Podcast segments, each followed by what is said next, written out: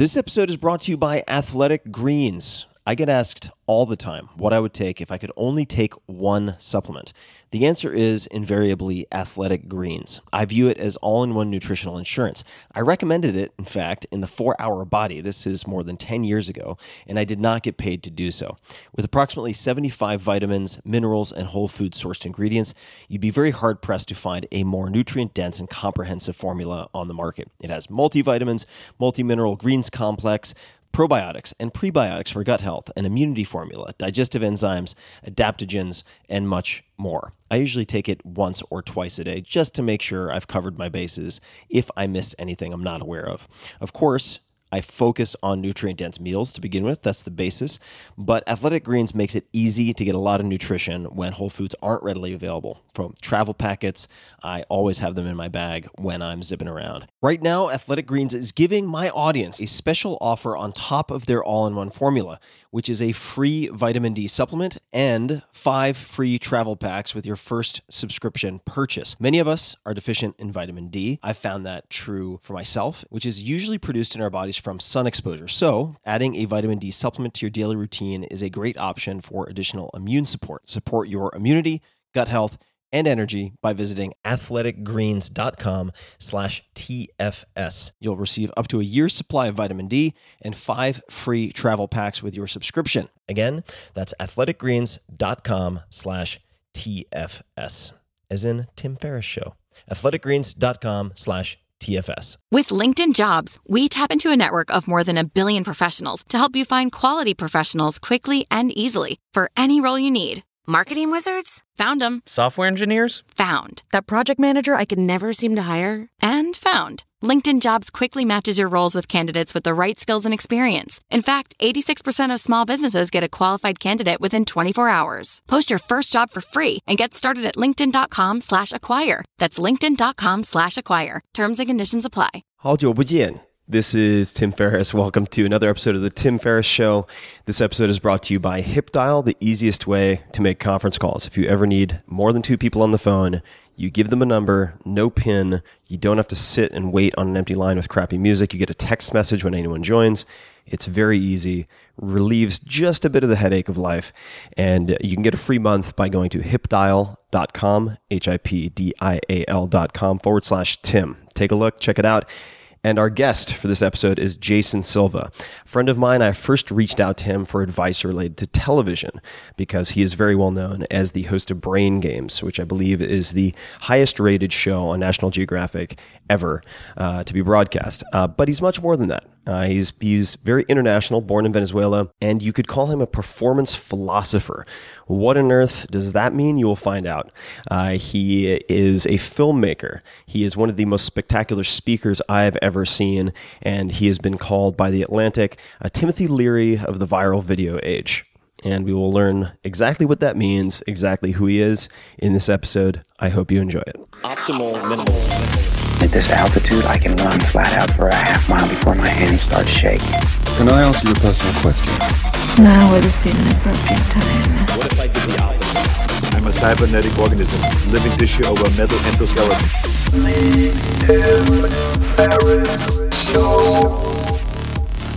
All right, Jason Silva, welcome to the Tim Ferriss podcast, the nascent, fetal Tim Ferriss podcast and I'm really excited to have you here to to chat. This is obviously going to be a meandering conversation, like all of my conversations are. But um, I, I, want to introduce those people who may not know you to your work because I find it so fascinating what type of work you've carved out for yourself. And I mean, the Atlantic has described you as you know the Timothy Leary of the viral video age. I'm not sure if that really does credit, full credit to uh, to what you do, but. Uh, you are really, um, I mean, a modern day working philosopher, for, for lack of perhaps a better description. I'd be curious to know how you explain what you do or answer the question, what, uh, what do you do? Yeah, well, it's interesting. I was having a conversation recently with a writer uh, that I really like, and she said that I was addicted to cognitive ecstasy. So basically, yeah. Yeah, because I, I, often describe myself as an epiphany addict. And what I mean by that is that I, I feel that I am most alive. And I think most people can relate to this feeling. I feel like I am at my most alive when I have these profound moments of just kind of revelation and understanding. These moments when the gestalt is revealed, when I see a something in a new way, when a pattern is revealed. You know, there's that great Isaiah Berlin line that says, to understand is to perceive patterns. And so I guess you could say that I'm an autodidact and I'm a lifelong learner and I'm very curious by nature, but it's not just it, it's mostly about where I arrive when the moments of curiosity finally deliver, right? So again, that cognitive ecstasy. And so my work, my content, the media that I make is a direct reflection, I think, of these obsessions and sensibilities. The best incarnation of which now is Shots of Awe, which mm-hmm. is my web series, which again is is a kind of stream of consciousness orgy, if you will. Like I kind of go and and delve and rant and riff on a variety of topics that have to do with maybe futurism, existentialism, metaphysics, you know, the technology, the coevolution of humans and technology. I mean, I guess basically anything that I'm reading about or thinking about that is leading me to these headspaces of wow is what I try to capture with shots of awe. Now, I know that sounds like a mouthful, but that's really what it is. It's just my best my best attempt at, at sort of dealing with my obsessions and meanderings through through media as the output. You know? Well, I, I, I, for me, there are a few things that really jump out and have jumped out about your work. The first is a lot of people would consider their themselves lifelong learners and autodidacts, but you're really good at connecting dots that perhaps uh, have not been connected publicly before uh, and drawing connections that leads other people to have these aha moments. And I remember we were chatting a few weeks ago. Uh, obviously, have have been uh, very eager to learn from your experience uh, hosting on television. I mean, you've done current TV, Brain Games, obviously, which has been a huge hit for National Geographic. You're one of the best presenters, I think, on television. I really believe that. And not only that, but you're one of the best presenters I've ever seen on the stage. Uh, and uh, I, I recall seeing, uh, watching your presentation, "We Are the Gods Now," uh, from the Festival of Dangerous Ideas, and I just remember thinking to myself the whole time, I could not do that. Like, how does this guy speak so fluidly uh, as you sort of slalom through these different uh, subject areas? How did you how did you hone the craft of presenting and teaching really is I think how I look at it. But you're so damn good at it. How how take us back? Uh, to, yeah, well, I mean, is this just a? And there are natural gifts. I mean, are you? Is is that? Did you have a natural gift for this type of thing? How did it come about? Wow, man! I, I uh, thank you so much, first of all, for the incredibly kind words and observations. But it's interesting because hearing you just now, just the way you even formulated the question, you seemed like you were in a flow state. Like you seemed like you you started off somewhere and you went on, on these descriptions, and then eventually you brought it back, and then you asked me the question, which was great. And I often tell people that that that what I just noticed in you is pretty much what I try to create or to deliver, or really to induce in myself when I'm talking about ideas, which is to ha- to go into a flow state. You know, you're probably familiar with Steven Kotler. Yeah. He, uh, so he he just wrote his new book, The Rise of Superman. It's all about how athletes seem to have honed in. They seem to have hacked flow essentially, and of course, flow is connected to states of uh, maximum optimum human performance. So, of course, extreme sports athletes are really good at doing it. That's why they're able to push the envelope of what's possible in the sport. And you know, these flow states have to do with, I guess, with the skill set, finding the the space, the opportunity to fully express itself after you've achieved your 10,000 hours of practice or whatever. You get to this kind of no mind state, you know, where you're kind of hyper focused, but at the same time, you're not all there. You know, you get out of your own way, so to speak. And I think for me, my sport maybe is this kind of verbal verbal wordplay, like improvisational wordplay, is is yeah. kind of my my sparring. It's my, yeah. my, freestyle skiing, you know. And and in this whole search for the elusive fugue state known as flow, there's been a lot of science recently. They've done fMRI scans on freestyle rappers when they go into these flow states, and of course, freestyle rappers are literally doing stream of consciousness. They're there. They start rapping about a topic, and the whole thing is an unscripted flow. And they compared those fMRI scans with the brains of a rapper doing like reciting memorized lyrics. And what they found out is that a part of the brain responsible for self editing, I think it's the lateral prefrontal cortex. I might be wrong, but a specific part of the brain responsible for self editing seems to go dim. So whatever it is that's in there, in their subconscious, is being served up to their frontal lobe, like that scene in the movie Limitless when the guy Right. takes the pill for the first time, and all of a sudden, everything he's ever read, every half-read magazine article, every book, every TED talk he ever s- sat through, everything that he never even thought he had registered to full memory, gets all of a sudden served up by into by his subconscious to his frontal lobe, which is creating a cocktail of the necessary useful information that it needs at any given moment. So I think that's a perfect description of a flow state in rappers, in athletes, in, in the guy from the movie Limitless. And I think that for whatever reason, for me, it's always been words, words Right. directly related to what I am thinking, words that connect to my musings and explorations at any given moment. And, you know, to go back to my childhood, I, I my mom is a teacher, so that probably had a lot to do with it. She taught high school English literature, and she was, you know, an incredibly celebrated teacher that transformed the lives of a lot of students. So I grew up in that environment, right? And I was mm-hmm. surrounded by her poetry books and her instruments and her sculptures, and so that was the the fertile ecology of ideas that I was that I grew up in. Number one, and then yeah, in middle school, I used to often I was I was actually a timid kid. I mean, I still am. I'm, a, I'm more of a site-specific extrovert, but by nature, I'm sort of I'm sort of timid and reserved, except when it comes to ideas that engage me, and then I come alive. And then I used to win, you know, the public speaking award or the the creative writing award. It was always when I was engaged. If I wasn't engaged, I was actually shut down. How Yeah. how early was this? This was uh, grade Since school. like you know seventh, yeah, sixth, seventh, eighth grade, I was already like winning in like you know debate class or or the public speaking type of stuff was what I was recognized for. But it was usually it had to be sentences that had fire, ideas that had fire. Like it wasn't that I was lecturing about something that I had no interest in. So it wasn't Right. really about drama class. It wasn't about remembering a monologue that that didn't tickle my fancy. It was more about me digesting something that was compelling and then it coming out in remixed form using my my sort of my my wordplay. and you were uh, where were you born and raised? I grew up in Venezuela and uh, I lived in Caracas, the capital, until I was 18. And uh, I grew up bilingual. Like I basically in my house they spoke English and Spanish at the same time. And uh, and I went to a, a Spanish speaking elementary school, and then first seventh grade and on middle school and high school I went to an international American school in Venezuela. So And, you and then moved- college, And and then you college went, in the states. college in the states. I was in Florida. Yeah, University of Miami. Yeah, film and philosophy. Yeah.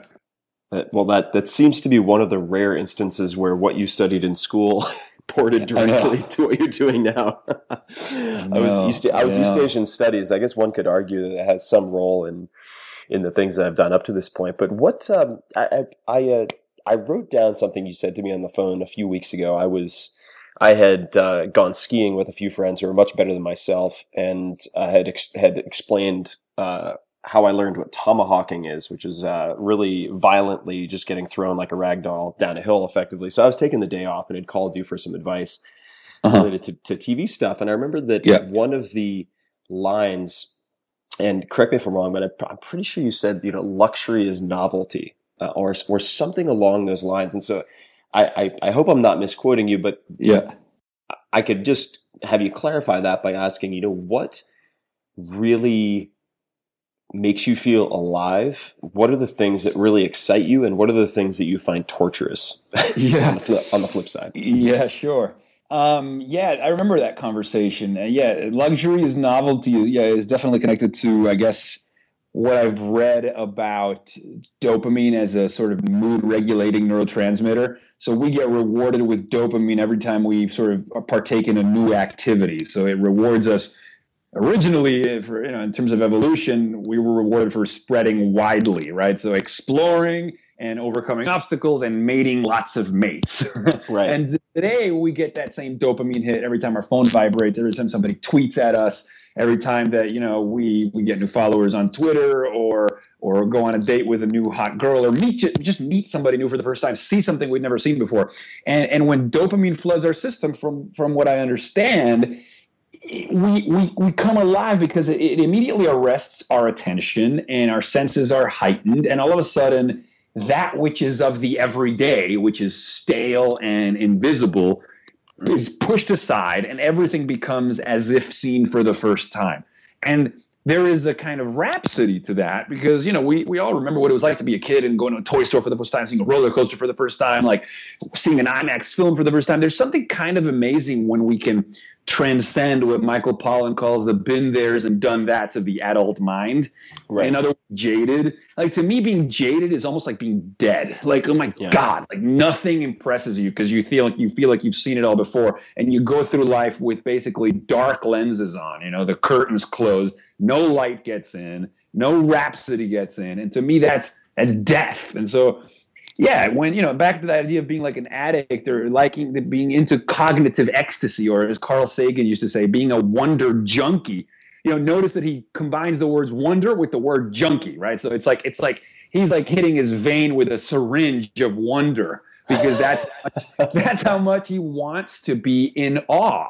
And when you look at a presenter like Carl Sagan, I think the reason we enjoy his work is because the guy's like in a reverential ecstatic state when he talks about the universe. I mean, when he speaks of it, it's like he's coming. You know what yeah, I mean? Right. Intellectually, he's having a mind gasm, and so I think it's just I, it's that it's it's that buzz that he's on when he speaks that I that I try to hack and, and deconstruct and sort of create for myself. And it's interesting because how do you go lot, about sorry to interrupt. Yeah, how do you, yeah. how do you go about doing that? I mean, if if somebody wants to reclaim yeah. that sense of awe and yeah. discovery. Uh, I'm just trying to pinpoint, like, do you have any routines, rituals, yeah. habitual things you say no to? I'd love to hear about it. Yeah, I mean that goes back to to a lot of the techniques, the tools and techniques that the guys that Steven Kotler and all the and the guys talk about with with flow and with the flow yeah. genome project. So it's like, first of all, I mean, if you're a basketball player or if you're a philosophy junkie, the whole point is the guy that loves basketball and it's his flow, you know, he treats every game like with the same joy and excitement as the first time he ever played basketball. You know what I mean? Like right. he has not lost that love. Or with golf, or with if you're a pilot with flying, like you want that child innocence and excitement about you know eh, combined with your expertise that you have acquired over many years and your skill set. So again, it's that idea of flow, but I think for me it goes even deeper than that because I think because of the the spaces in which I like because first of all the, my flow is when I'm like really in the moment and I'm really in that headspace when I get out of my own way. But I also have this kind of intellectual appreciation of what's going on. So on a meta level, when I'm in flow, I'm kind of excited about the fact that I'm in flow. So right, really right. In those conditions. So I was reading this very interesting article um, by Timothy Leary and Ralph Metzner written in the 60s about programming the psychedelic experience. And they were talking specifically about the Harvard studies when they were giving LSD to the students and how to uh, basically create uh, discursive environments, create environments that would orient the tripper, the psychedelic tripper, during the trip. Like the, the same way that a pilot has longitude coordinates when he's in the sky to orient him as, as he is in flight, so right. too the psychedelic tripper needs to have signals set and setting to control the orientation of his trip. And what I thought was fascinating is that you know, you could take those tools and techniques and apply them to non-tripping minds too. You know, normal consciousness is still affected by set and setting. You know, as Steven Johnson says, our thoughts shape our spaces and our spaces return the favor. So I think a lot of it has to do with the environments that you put yourself in, the people you surround yourself with, you know, the routines, the songs you listen to, all of these artful aesthetic choices you make about your surroundings, I think, work to induce the subjective spaces that we desire. And those that don't incorporate those elements, I think, miss out on the power that they have to basically uh, control their experience. No, I, I agree with you completely. I think the the where of happiness is very underestimated. Uh, the the where right. of your right. psychology, and uh, I mean that's why you know I'm in San Francisco for very specific reasons in the Bay Area, and uh, just moved into a new place, and I've been designing it with the help of a few folks from the ground up. I mean, just stripped down to the studs and really thinking about what type of intention, what type of emotional charge do I want in my surroundings. Perfect. Uh, it's a really fascinating uh, petri dish uh, to work with. What, and uh, on the musical side, what what type of music do you listen to? Wow. I mean, I, to be honest, I Or I- I'm most not- I- uh, most yeah. recently, let's just sure. say. I'm not much of a concert goer, so usually I discover music watching films. I, I'm a I'm a film junkie, and I think cinema is the last altar left. You know, like that's where I go to completely lose myself, to have a divine experience.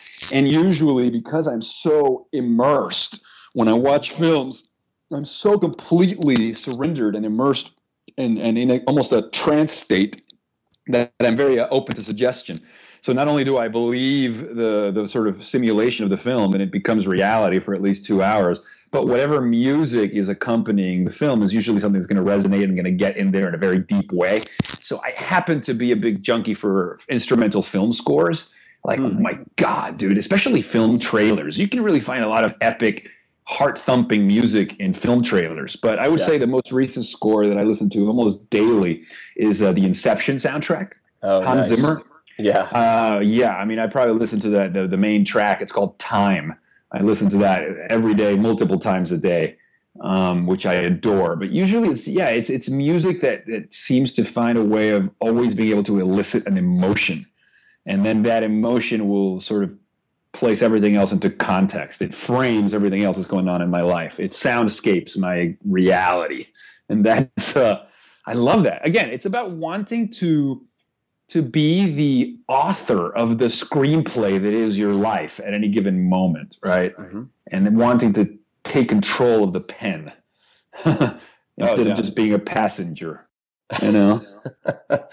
uh, this is uh, no. These are things that I've been. Uh, I've been struggling. Might not be the right word, but re-examining uh, a lot in the last few months. I've had uh, quite a few life changes come about that have have led to some introspection, which I, I would like to think is a good thing. Um, and that's part of the reason this podcast has been so fun for me is I get to sort of dig in with people I consider friends for whom it would be weird to sit down and give them like 60 questions otherwise uh, in a unidirectional way. But uh, do you have any, uh, what is, what, what does the first hour of your day look like? When do you wake up? What is, what happens in the first hour to two hours of your day? Do you have, uh, is that, Yeah. what, what does that look like? You, and you could just, you know, it could be an example from today or this week, or it could just be in general. Yeah, I mean, the, the mornings for me are usually the uh, the non daydreaming, non flow, kind of more mechanical part of my day. It's just like you know breakfast, coffee. I do enjoy my triple espresso in the morning, always over ice, always with a little bit of milk and some stevia. Uh, I do like my caffeine in the morning. Uh, you know, caffeine, shower, exercise. Um, I'm not much into like running or uh, that kind of stuff, but I, I used to do a lot of rock climbing, particularly bouldering. So uh, low altitude, high impact, and so part of the training for bouldering has persisted even when I have moved to New York. But so I do. I have one of those like pull-up bars in my house, and I do you know a bunch of pull-ups every morning, a bunch of push-ups, you know, kind of with my own body weight.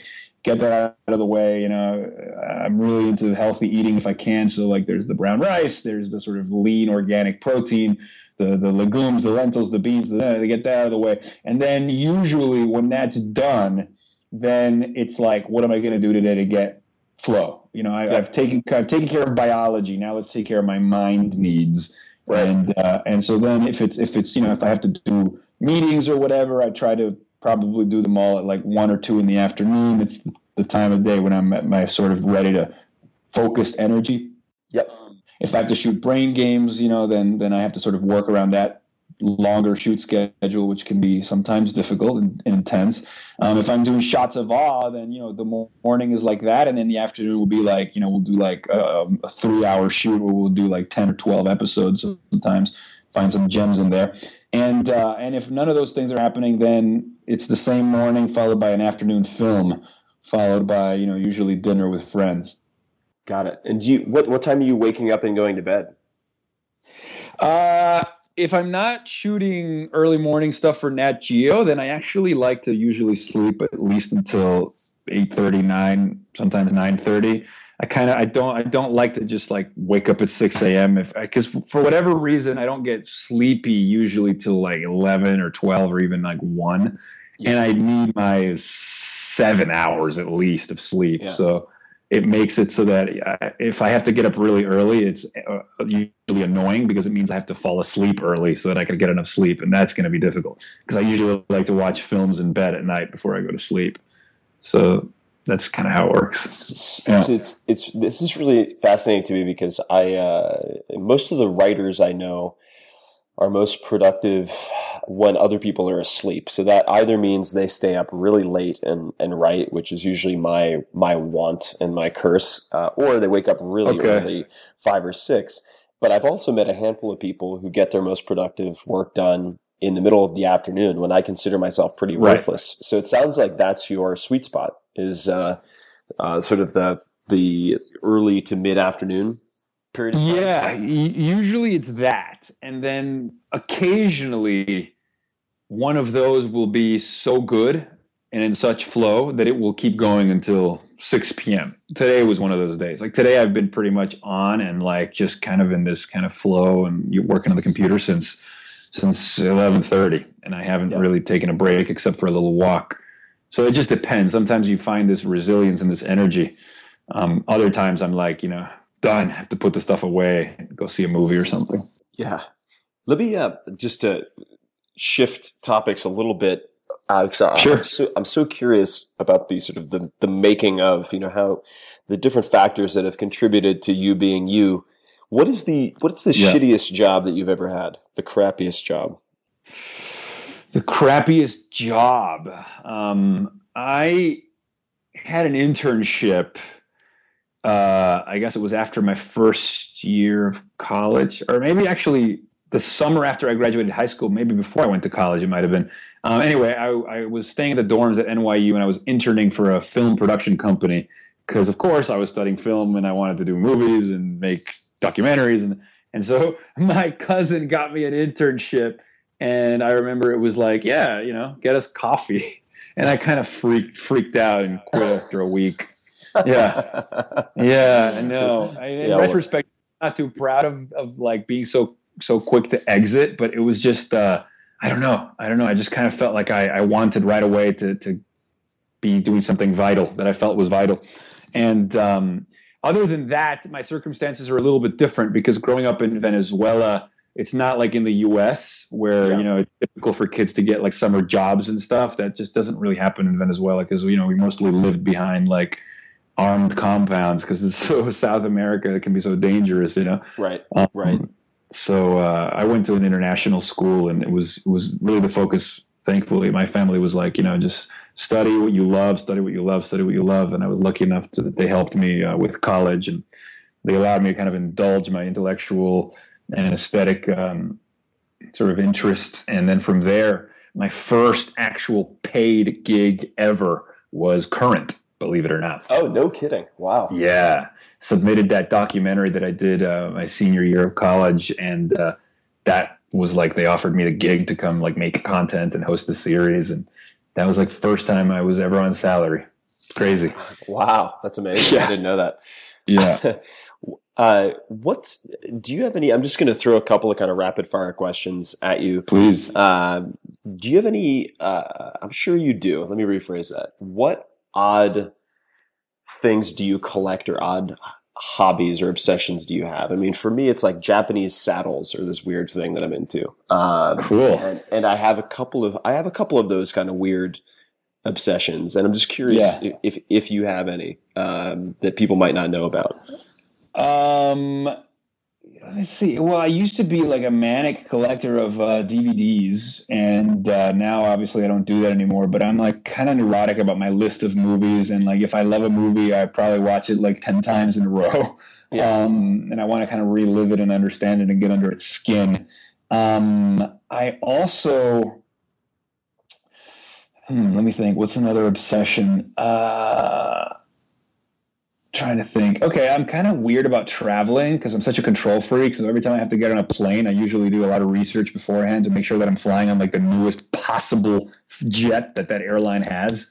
so if it's like you know it has to be like on an A380 or like some brand new addition to the fleet because I can't stand flying on old airplanes because I feel like they probably have stress fractures on it or something. I just I'm really neurotic about that. Um, I'm really sensitive to jet lag. I'm almost like a little girl. Like if I have to go somewhere, I just I need three days to recover before I can be do anything even remotely productive. Because I don't get enough sleep, I'm just off. It's like such a pet peeve for me. Like even a little bit of being not enough sleep, I'm like forget it. I can't handle consciousness. I just you've like picked, uh, you've picked a hell of a job for, for I know. that. I know, I know, I know. Uh, so- Um, so those are a couple. okay, cool. Uh, what are the last movies that come to mind that you've watched ten times, ten plus times? What are what are what are, Oof. what are some what are some examples of those movies? Yeah, ob- obsessed yeah. upon. Um, Inception was definitely one of them, and pretty much everything that falls into the false reality genre. So these are the kind of films that make you question your perceptions of reality. So of course it includes films like The Matrix. Of course, I would say that The Truman Show is there. I would say films like Existenz. I would say films like Vanilla Sky, which was an underappreciated film that I really, really loved. Um, I would say Memento. Memento, absolutely. Uh, most recently, uh, I saw a film called Enemy, uh, inspired by uh, the Dostoevsky The Double.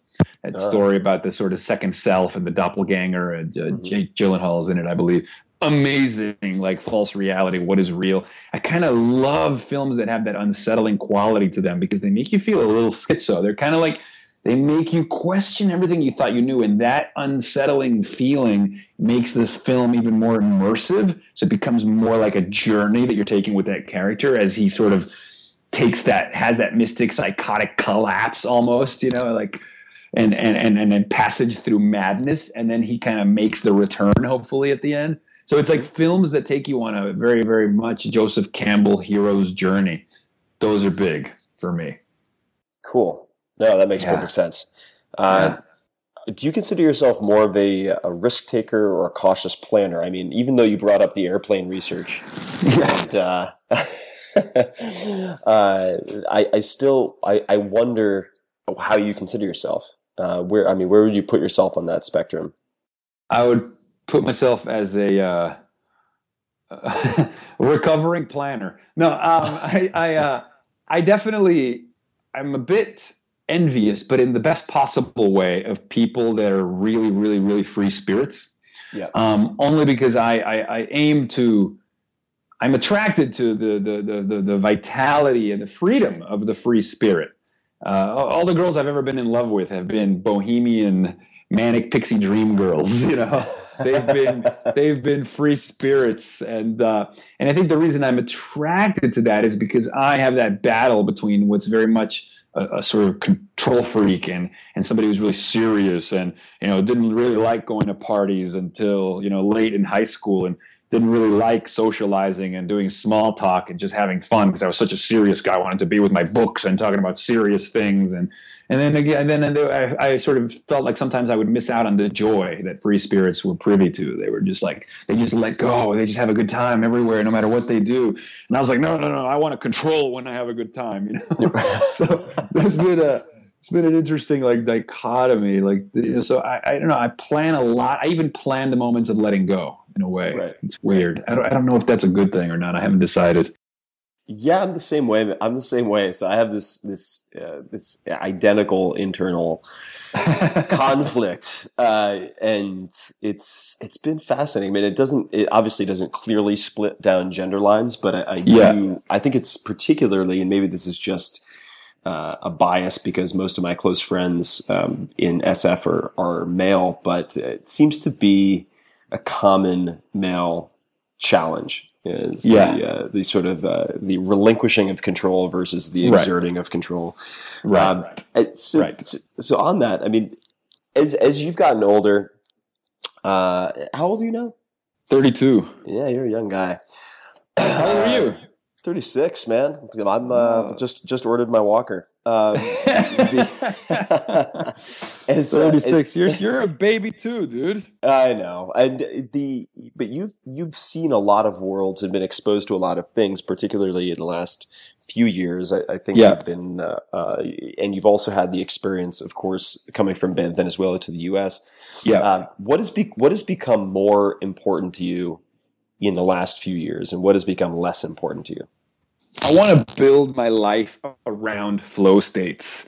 And I think what I've acquired over the last few years, I guess perhaps you could say the experience, maybe the confidence, maybe the evidence that uh, that I can trust my own intuition when it comes to being successful and the content that I want to make and the content that will get me where I want to get to. Um, because you know the documentary that I was that I made when I got the gig at Current was very similar to what I do now with Shots of Awe. Right. So that documentary got me the gig at Current. So there we go. My intuition, my willingness to think outside the box and do something that was in my own voice got me the gig at Current. Once I got to Current, they tried to tame me a little bit. They were like, "Don't move your hands so much. Let's make it, more, let's make it to a more polished presenter."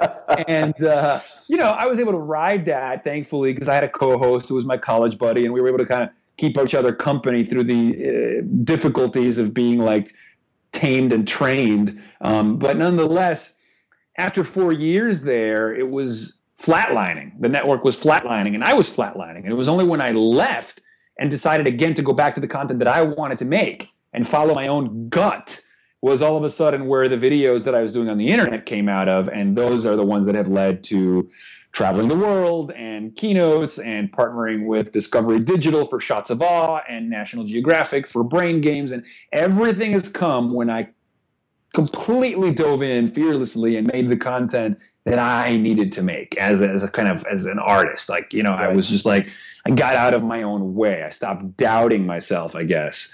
And it was really what I learned even. And so if the, the world, the universe winked at me when I did that, so to speak. And those winks were my way of, you know, realizing, okay, like that's my barometer, that's my compass. More of that, less of the other stuff. And so you'll probably see me working towards finessing how that plays out over the next several months, you know? Cool. Can't wait to see it. Well, speaking of speaking of which, uh, well, let, I'll tell you what. Let me do a couple of rapid fire questions, um, and then uh, I want to hear what you're currently working on and most excited about. But um, just just for the uh, the, the sake of of novelty, uh, if you if you were to lose either your sight or your ability to hear, which do you think you would miss the most, and why?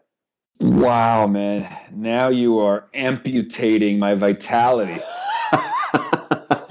That's the name of this podcast, actually. I I spend a lot of my time thinking about how to augment my senses, how to give myself additional modes to perceive reality, to enhance my perception of reality. So to actually consider cutting one off, um, I, I, don't know if I can answer that. I don't know if I could pick one to get rid of. Um, to be honest, okay. it's a All difficult right. question for me to answer. Yeah, no, no problem. Uh, do you now? You've you've kept track of a lot of music, a lot of movies. If you had to pick for the time being a theme song for yourself, what would it be? Wow, theme song for myself. Yeah, what's your awesome. like ring entrance music? damn, damn, damn, damn, damn. Yeah, I'll go with Time from Inception. It's All it's right. really it's really like part of my uh part of my sort of yeah, it's part of my day. Okay. if you could change one thing about yourself, what would it be? Uh to be able to I guess dilute or lessen uh, the anxiety that I often have to deal with just with day to day things. Like I, I, become unnecessarily anxious about stupid logistical type things, you know, that just like annoy me and make me anxious and just yeah. occupy my head. Yeah. Yeah. Here, here. I, uh, I second that motion. uh, when you hear the word successful, who's the first person that comes to mind and why? Wow. Um, Chris Anderson, curator of TED. Ah. Okay. He, uh, he, Yeah. he, he, I'm, a, I'm kind of, I mean, I'm a convert. I've drank the Kool Aid. I love TED. It's particularly like the main event, like what that, that gathering, that spa for the mind. And it's funny because I feel like Chris Anderson is somebody who's infinitely curious. He still has that childlike awe and curiosity. And I think the whole TED enterprise is ultimately about his desire to bring in all these beautiful, brilliant people together and curate and basically experience design five days of intellectual bliss you know? And uh and so the he the fact that he gets to like do that and help build that is such a uh, to me it's like such success. It's a hell of a job. yeah. So, so aside aside putting uh, aside from Chris, uh, if you could study with any expert in the world, who would you study with, and what would what would you be studying? Wow, I'd love to spend some time with Danny Boyle, the director. Um, the guy has done such diverse films, but they all share a searing intensity, a quality of engagement of the body mind that I think is just his signature, whether it's 127 Hours or Slumdog Millionaire or even that classic The Beach that was DiCaprio film that he did 10 years ago that people didn't seem to love, but I thought it was awesome.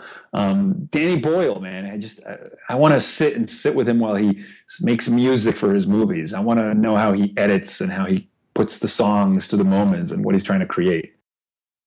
Cool, that is a good answer. Uh, I, I we, you and I need to have some wine sometime and talk about uh, talk Yeah, about- man. talk about movies because I'm I'm just getting back into film, and I, it's one of the few things that can sort of take me away uh, from the internal dialogue. And Sure. port, port me somewhere else. So we'll we'll come back to that another time. Sure, Uh, let's do if- it. If if you could offer your younger self, let's just say your 20 year old self or 25 year old self, uh, you know, i- i- one piece of advice, uh, what would it be? My younger self. Yep. Um, yeah, I guess I would. Um, I would encourage my younger self, my younger self, to to just not be afraid, right? To to realize that a lot of the things that were, I don't want to say crippling anxieties, but definitely ever pervasive fears in my life growing up. A lot of them were unnecessary. A lot of time was wasted. A lot of energy was wasted being worried Yeah. and uh, I wish I could just like let go of that and have uh, encourage myself to just let go a little more. Yeah, who was it? Twain, who said, uh, "I have suffered a great many hardships, most of which never happened." Something. So- there you go. Something along those lines. There you go, there you go. Awesome, man. Well, why don't uh, why don't you tell everyone where they can uh, number one what you're up to and most excited about at the moment, and uh, where they can learn more about you and see see your videos, which I encourage everyone to do.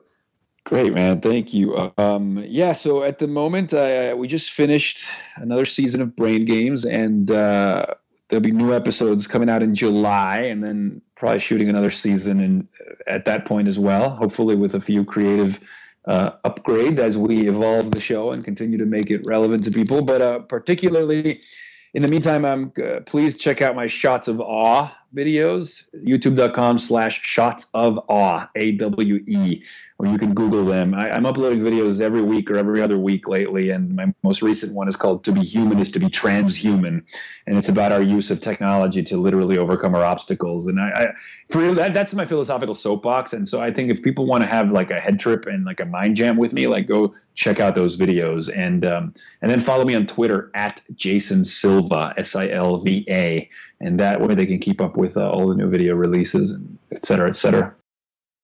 Well, I think uh, I want to certainly be respectful of your time. You're over on the East Coast. You're in New York City at the moment.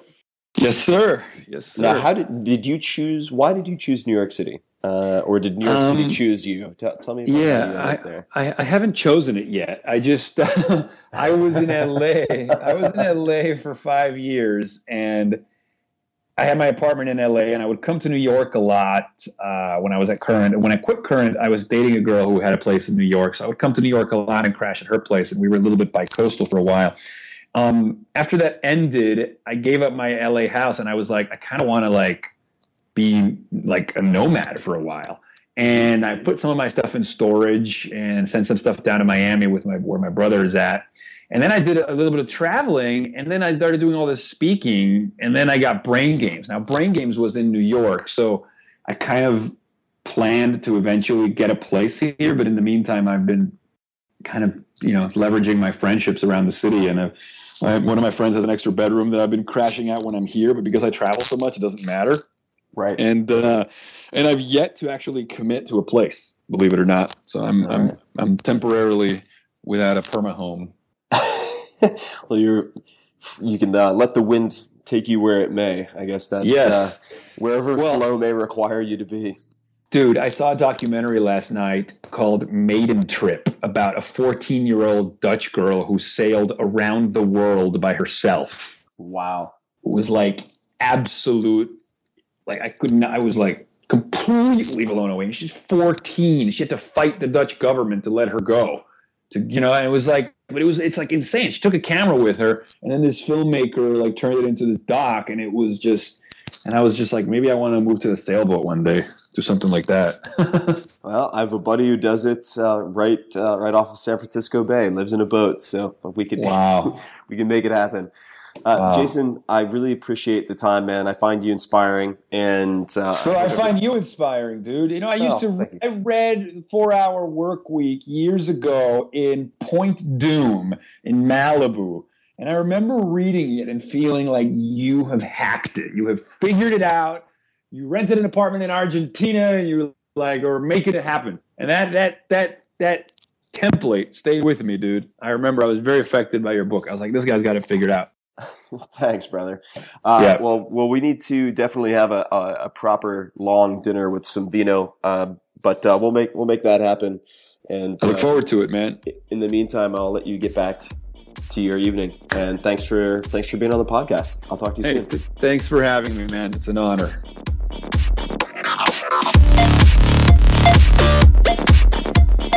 If you want more of the Tim Ferriss Show, you can subscribe to the podcast on iTunes or go to 4hourblog.com, where you'll find an award-winning blog, tons of audio and video interview stories with people like Warren Buffett and Mike Shinoda from Linkin Park, the books, plus much, much more. Follow Tim on Twitter. It's twitter.com slash tferriss. That's T-F-E-R-R-I-S-S. Or on Facebook at facebook.com slash Tim Ferriss. Until next time, thanks for listening.